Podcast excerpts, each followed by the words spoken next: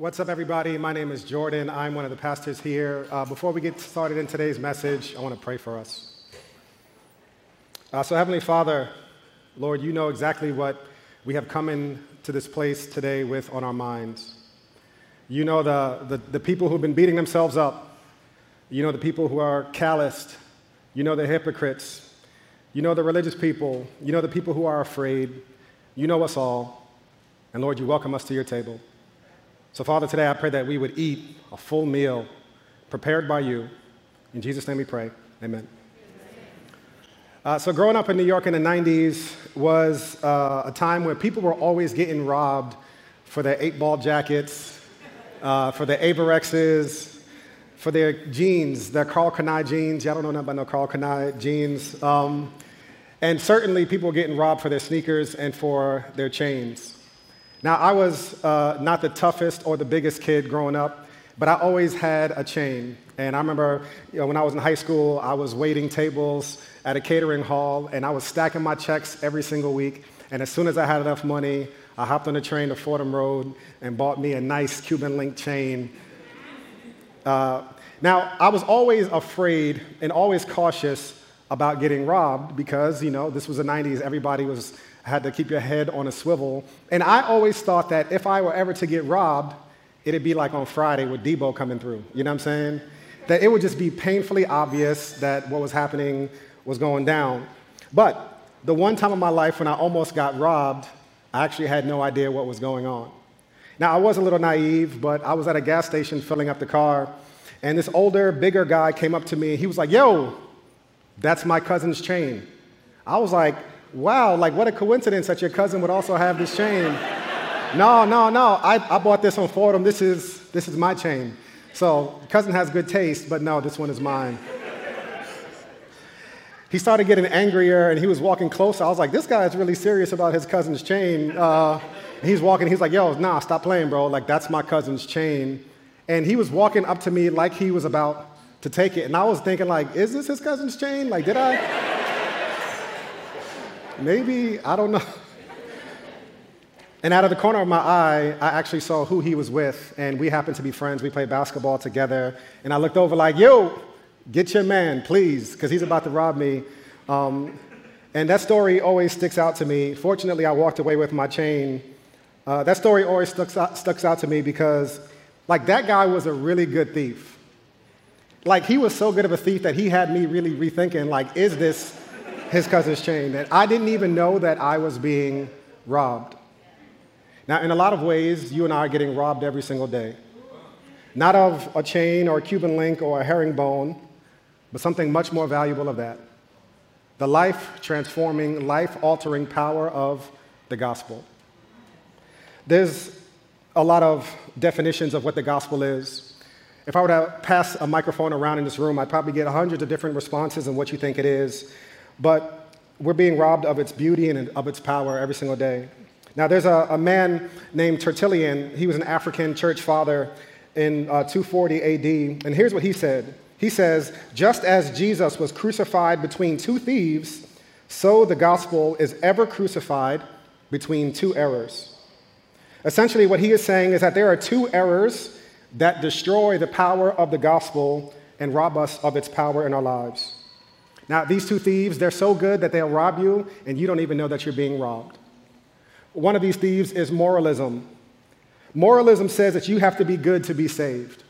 Moralism, a good definition of it would be that your faith plus good behavior equals a right standing with God. That if you really believe and if you do the right thing, then God will accept you and God will embrace you. If you and I think the standard for being loved by God is meeting obligations, you and I will be robbed of its, uh, the gospel, the true gospel, and its life transforming power in our life. Now, a couple things about moralism. Moralism is something that makes us believe, either personally or socially, that the better we do, the more we're accepted. So, religious people tend to focus in on personal ethics. Growing up at Shiloh Baptist Church, it was don't smoke, don't have sex with people you're not married to, don't drink, don't curse. If you do these things, God will accept you.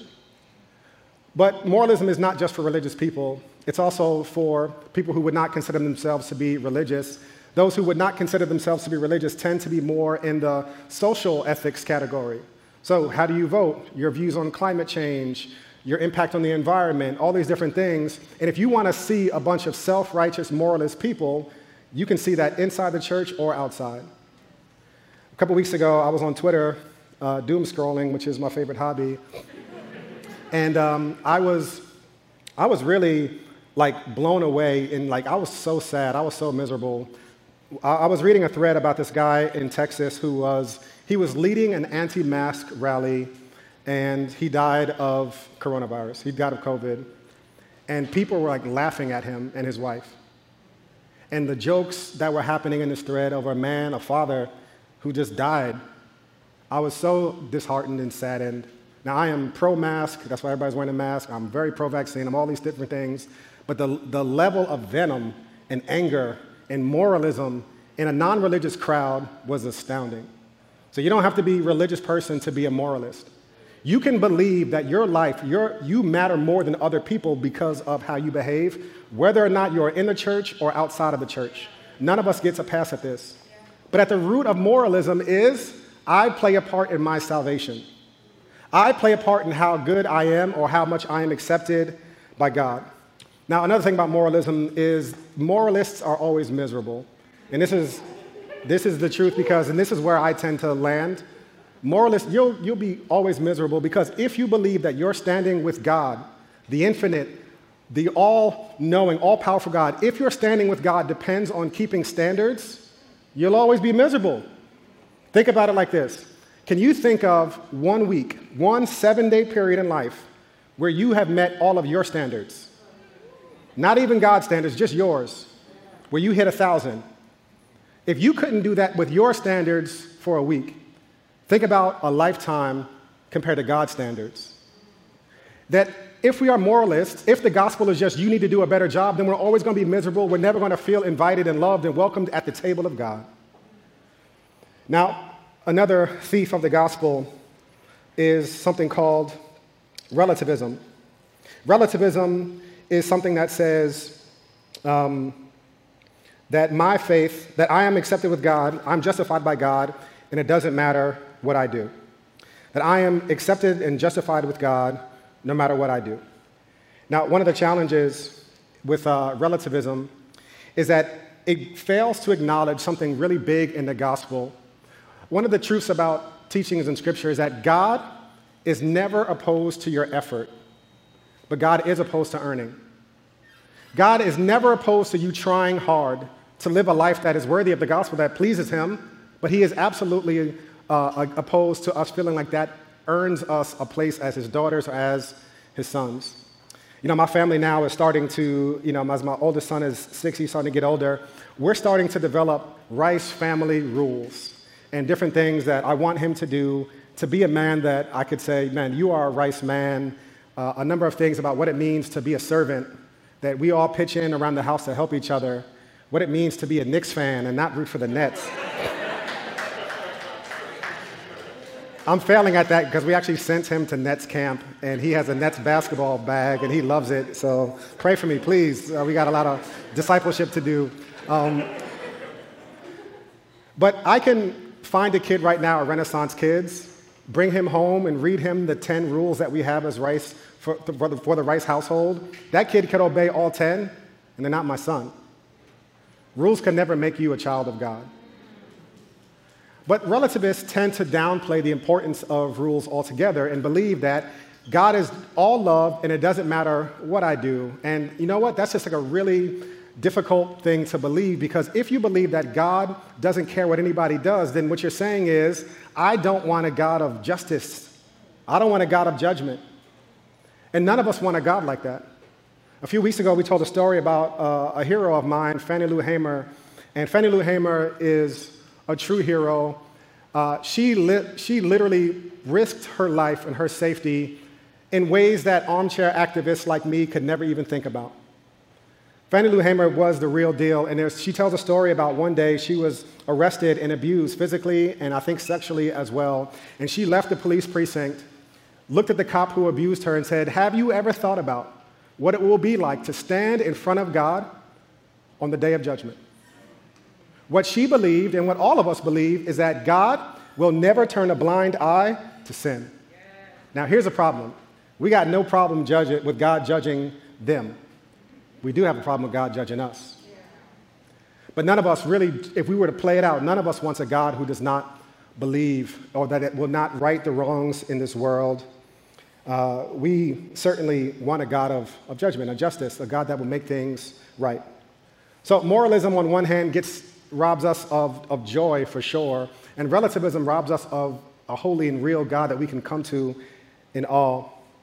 Now, what is the gospel? If it's not moralism and if it's not relativism that God loves us no matter what, then, then what is it? The gospel is not a mixture of both things, a little dab of this and a little dab of this. It is a completely different category altogether. And I want to look at one of my favorite scriptures, uh, Ephesians 2 1 through 10, and that's going to show us a lot about what the gospel is and why it is good news.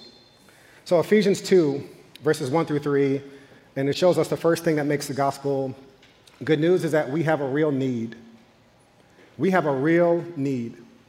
Now, as we'll see in Ephesians 2, the, the gospel is referred to, or God's grace is referred to as a gift, but all of us have received gifts that we don't need or, no, or want. That shirt on Christmas, you're like, whoa, all right. Yeah, you shouldn't have. you, really, you really shouldn't have. But the gospel is not talking about a need like that. Here's what it talks about in uh, verses 1 through 3. It says this And you were dead in your trespasses and sins in which you previously walked according to the ways of this world, according to the ruler of the power of the air, the spirit now working in the disobedient. We too all previously lived among them in our fleshly desires, carrying out the inclinations of our flesh and thoughts, and we were by nature children under wrath, as the others were also. Now, admittedly, this scripture starts off with a little bit of a punch, a lot of bit of a punch, and it says that we were dead in trespasses and sins. And modern people read this text and we recoil at it for a couple of reasons. I think we push back because we think of it in the, t- in the sense of that this is saying you are as bad as you can possibly be. And this is not about good or bad. There's no different degrees of dead. It's like either you are dead or you are alive. When the scripture says that we are dead in sins, it's talking about we were completely and utterly unable Think about it. It doesn't say we were sick in sin and that we needed Dr. Jesus to come and heal us. If we were sick, then there's something we can do. There's our own agency that we participate in our own healing. Now, I went to the doctor a couple of weeks ago. Um, shout out to my primary care physician, Dr. Shante Henson from Juno Care. Yes, if you need a doctor, juno.care. They are amazing right here on 124th and 8th. And uh, I went to the doctor for my annual checkup. Please make sure y'all get your checkups. And everything was good, praise God, except, you know I'm saying, my cholesterol is a little high. now, Dr. Henson told me something. She said, You're to need to lower your red meat and your fried foods. I was like, Why live if I can't have this? I mean, just shoot me, Doc, please. What are we doing? So, when I post my Korean fried chicken binges on Instagram, I hide her from the stories so I can eat them in peace now. No, but my goal, honestly, ask my wife, my goal is to be a healthier person. And if I want to lower my cholesterol and have a long, healthy life, I need to take her wisdom into heart.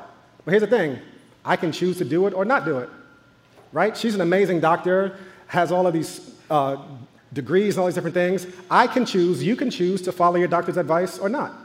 If you get better because of something you do, it's because you decided to have the surgery, you did the physical therapy, you, ate, you changed your diet and got some more lentils, you know what I'm saying? You did all these different things.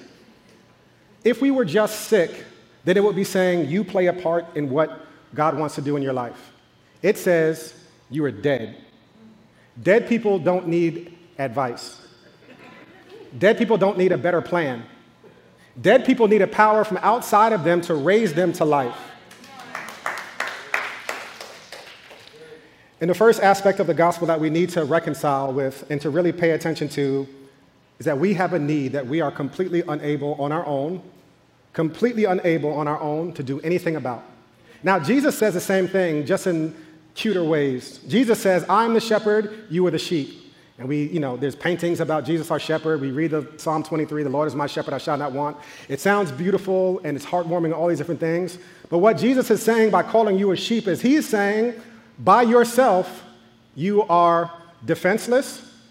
You're, you cannot uh, find food for yourself. You'll just graze in the same pasture, and eventually all of the sheep will die because they'll just be eating in the same place and eventually eating all of their own feces. They have to be moved from place to place. By Jesus saying we are sheep, he's saying, left to your own, you're going to die quickly. Wolves will come in, and your teeth, you have no defense mechanism.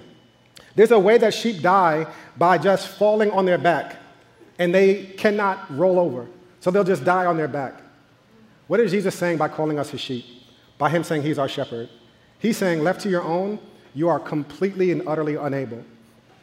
The first aspect of the gospel that we need to reconcile and reckon with is that our condition is not that we are morally inconsistent people. That's far too optimistic a picture. We are dead people in life of a need. In, we are dead people in need of a life of God. God, in His grace and His mercy, gives us life. But this is a real and profound need that we had. Now, here's why this makes so much sense and how this matters so much to so many different people. Uh, one of the biggest barriers that people have to getting baptized in general that I've seen at Renaissance, I've seen this over the last seven years, is they think they're not good enough. They think that they can participate in their life, in their, in their walk. And we have a baptism coming up next Sunday. And so many times the objection I get is, you know what? I just, I just don't know, man. Like, I believe in Jesus, but I, am I'm just not ready for this, this, and this. Now, on one end, you do need to take baptism very seriously. But on the other end, what are you saying when you say you're not good enough? You're saying, Jesus, I trust that you can raise me from death to life, but the rest is on me? Paul says this in Galatians You foolish Galatians, has what has begun in the spirit? Do you now wish to continue that in the flesh? Do you now wish to take what God has done, can do, and will do in your life and, and complete this on your own? First aspect is we have a real need, and we are completely unable on our own to do anything about it. Now, for those of you who may be interested in baptism, please see me or Pastor Brandon or Pastor Left after service. We would love to talk to you about that process for next week. Now, number two, what makes the gospel good news, right? So, so far it's sounding a little, little rough. Like, all right, that doesn't sound too good that, I have a, uh, that I'm dead in sin and trespasses. What makes the gospel good news is the giver. So, number one, we have a need, but number two, there's an amazing giver. Verse 4 uh, is, a, is a verse that theologians have written thousands of pages about. You can write thousands of pages just about these next two words but God. But God, who is rich in mercy, because of his great love that he had for us. Here's what the author does here in this text he's turning our attention from ourselves to a great God who is rich in mercy. A couple years ago, I was watching one of these shows on Showtime these all access shows, you know, these shows where they show like the behind the scenes of these boxers. And this one boxer was getting ready for a fight in Vegas. And this dude had a night where he said he was going to go out and spend $1 million in cash. And this dude had like somebody come with duffel bags and duffel bags. And these were like all 20s. And he had all these big diesel security guards walking around the Vegas Strip with a million dollars in bags and he would go into stores and just be buying, like, he was with his whole entourage, and he would see like a bag that's like $20,000. And he would ask like his secretary, like, hey, you like that bag? Leopard, whatever? Yeah, get two. It was like $20,000. And yo, I could not turn this show off. I was like fascinated, like, yo, this is crazy. And I kept on thinking two things. One, I was like, bro, a million dollars in cash, you could have got a million reward points if you used your if you use your black card, which I know you have, you could have got mad reward points and been balling, you know I'm saying, free upgrades, all of that. But that's another conversation. But the reason I couldn't turn away was because I kept on thinking, like, yo, I don't have a category in my brain for how rich people live. Like, to spend a million dollars, I was so uncomfortable the whole time watching him just spend money like that. Like, if you gave me a million dollars right now, I could spend that first thousand quick. But after that, I'm gonna start just feeling uncomfortable like, yo, I mean, how much can you, like, why would you just buy five bags that all look the same? At some point, it's like, bro, a million dollars in a night? And here's, here's what hit me. It's impossible for me to fathom how the super rich live because I am a broke boy. I don't understand how they get down. I cannot fathom it because I have never touched hundreds of millions of dollars. I don't know what that's like to go out and do that and then wake up the next morning and have eggs benedict for breakfast. Here's the thing what scripture writer tells us when he says that God is rich in mercy. He's saying so many times we cheapen God's grace and we bring it down to our category of what we can understand. But you are not rich in mercy. You are a broke boy or a broke girl when it comes to being uh, God. When it comes to real mercy and grace, you don't have it like that. Here's what the scripture says. Scripture says that Jesus Christ is the visible image of the invisible God. Meaning, if you want to know what God is like, look at Jesus. You want to know how rich in mercy Jesus is? There's a story in scripture right before Jesus was about to be crucified, and it says that he wrapped a towel around his waist and he started to wash his disciples' feet. One of those disciples is a man, Judas, who was about to betray him in a matter of hours. Jesus bends down and washes the feet of the man who's about to betray him. Do you have a category in your brain of doing something like that? On the way to the cross, Jesus is walking. He has already been beaten, and now he's being punched in the face and spit on. His response is, Father, forgive them, for they don't know what they do. That man is rich in mercy. Don't ever lower God's grace, God's mercy down to the place where you can understand it and fathom it. Scripture says that He is rich in mercy, meaning that you and I don't have the category or the ability to comprehend the immeasurable riches that God pours out to us in Christ Jesus.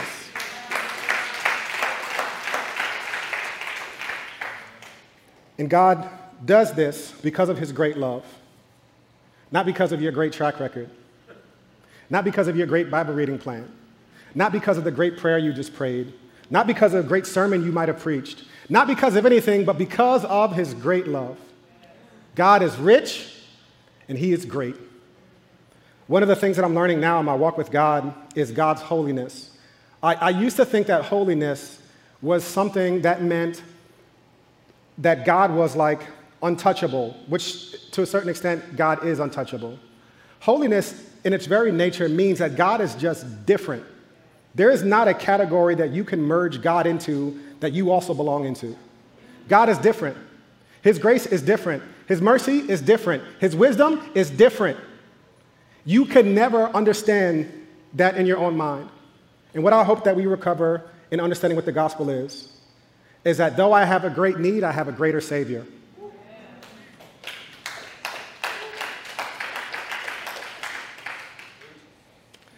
But God, who is rich in his mercy because of his great love that he had for us.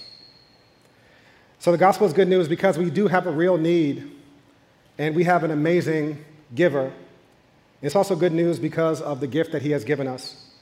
Verses 4 through 10, it says this But God, who is rich in mercy because of his great love that he had for us, here's what God does He made us alive with Christ, even though we were dead in trespasses. You are saved by grace.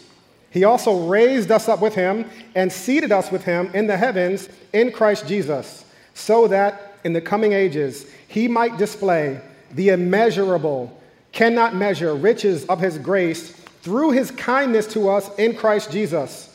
For you are saved by grace through faith.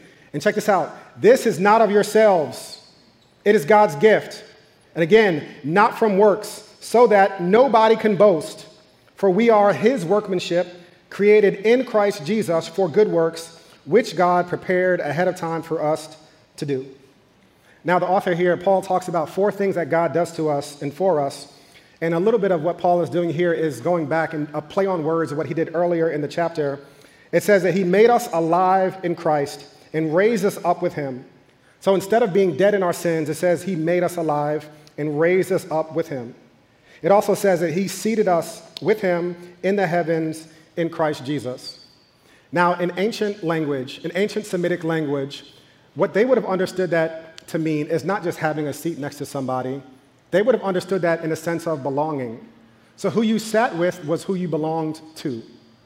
So when it says that we are seated with Christ, seated with Him, it means that we belong with Christ and we belong to Him. You know, one of the biggest controversies in the old, in the, uh, sorry, the New Testament church was this matter of circumcision. And there's this big controversy that happened where a man named Paul uh, the author of this text, goes and confronts and rebukes a guy named Peter, one of the followers of Jesus, because of what? Because Peter wasn't sitting with the Gentiles anymore. And just the very act that Peter wasn't sitting with the Gentiles anymore was a theological statement and declaration that they don't belong, we don't belong to the same God. We don't belong to the same faith. To, this, to say that we are seated with him is to say that we belong to God, that he belongs to us. We are his. We are the people of his pasture, that he is not afraid or ashamed to be associated with us. So, number one, he's saying we are made alive, we're raised up with him, we're seated with Christ, we belong to him, and also we are created for good works which God prepared ahead of time for us to do. Now, the gospel doesn't just stay in your head as a theological truth, it works its way out into your life that it does eventually change your behavior. So it's not that your behavior doesn't matter, it's saying that God, in His wisdom, in His infinite nature, God, as, as His workmanship, He created us for good works, which God prepared, prepared ahead of time for us to do. What does that mean? It means that what God has for you is more than just sitting down listening to me. It, what God has for you is more than attending and sitting down in your, in your own circle, that God has prepared works for you to do. And what the enemy wants to do in your life is to distract you, is to discourage you, and to take you off of assignment in your life. That you don't have an assignment, you don't really matter, you're not that important. Look at you. I mean, look at, look at how inconsistent you are in your life. He's trying to undo what God has done and it has prepared for you to do in your life. One of my hopes for us as a church is that we would continue and start to see the ways in which God has gifted us, passioned us, burdened us to walk in the ways that God has called us to walk in, so that we wouldn't get caught up in other things, and we would see what is it that God wants us to do. And it's a whole lot more than being a passive listener in, in our life. Now, the good news is also that although these are theological truths, if you're like me, this stuff doesn't just happen overnight right? The process of sanctification, the process of us growing in the gospel is a process, something that happens not overnight, not over years. It happens over a lifetime of us learning to embrace our true need in a real way so that we would not rely on ourselves. It also, so that we would see ourselves in relationship to the great giver and we would see the way that God has truly liberated us and seated us with Him. And the more we grow in this gospel, over time, we will be liberated people. We will start to look more and more like Jesus. You know, one of the biggest things that robs people of a life with God is shame. A few weeks ago, our sister Amber Field preached on shame and did a phenomenal job. And I was sitting there thinking, so convicted of how much shame has robbed me of prayer. And sometimes I just come to God in prayer and I'm like, yo, yes, God, okay, I didn't really pray like I wanted to. Yesterday, I got caught up, um, and I just start off just so. I feel like my lack of prayer makes me a bad person. And that since I'm a bad person, God doesn't want nothing to do with me. So at least let me just like start it off by like with a million apologies up front in the prayer. That I'm not living like a real liberated person at times because I'm not believing the gospel. I'm not believing that he's rich. I'm not believing that he really does have enough mercy to cover me. I'm really not believing that He has great love for me that pre existed me doing anything right. Scripture tells us that while we were yet sinners, Jesus died for the ungodly. And I think in my own life, as I'm wrestling through shame and not being defined by what I do, but by, by who He says I am, as I'm day by day growing in the gospel, I'm being liber- liberated from believing the lie that I am what I do, but now that I am who He says I am. And that's enough. Other times in, in, in, our lives, there's relationships that are just so wrecked by unforgiveness, marriages that are so petty, where there's a list of you did this, I'll do this, where there's no forgiveness that's going to happen in, in our friendships and our different relationships. We're so quick to cut people off, we're so pe- quick to label people. Why is that? We're moralists. We believe that your value in life depends on how good you are doing. What if we got the gospel deeper in our hearts that says that I'm a forgiven person and I can give this forgiveness away? I got forgiven not because of how good I am, but because of how good He is. And that same liberating forgiveness could also forgive someone else who has harmed me. Now, forgiveness is a long conversation that we can have. Forgiveness does not mean reconciliation. Reconciliation requires two people working together. Forgiveness requires you releasing the debt that you think they owe you. Other times, there's so many people in, in our church who are struggling with unfulfilled desires. Here's the narrative in your head that because I don't have the job, the apartment, the money in the bank account, the relationship that I want, you know what it is? God is, God is out to get me. This is God paying me back.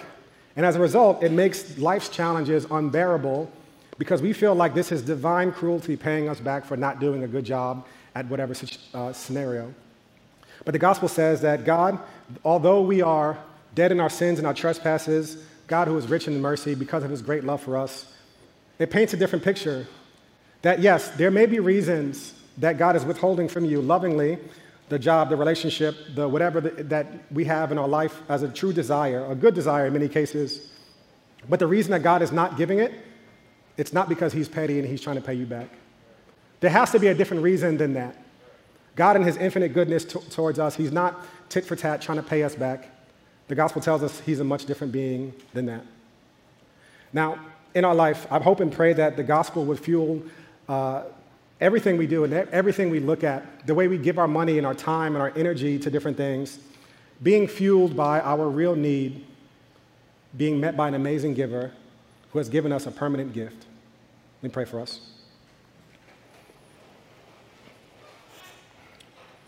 Heavenly Father, Lord, I, I, pray that you would today deposit something in our hearts and our minds about your gospel. I pray that we would see it not just as the ABCs as an introduction, but as the A to Z of everything in life, that it permeates our entire walk with you. And every single morning, Every single day, we are day by day being renewed by this truth for our lives. That your Spirit would apply it to our hearts and it would make us new. Lord, would you deepen our understanding of you? Would you allow your words of yourself to replace our thoughts of you? We ask this in Jesus' name we pray. Amen and amen.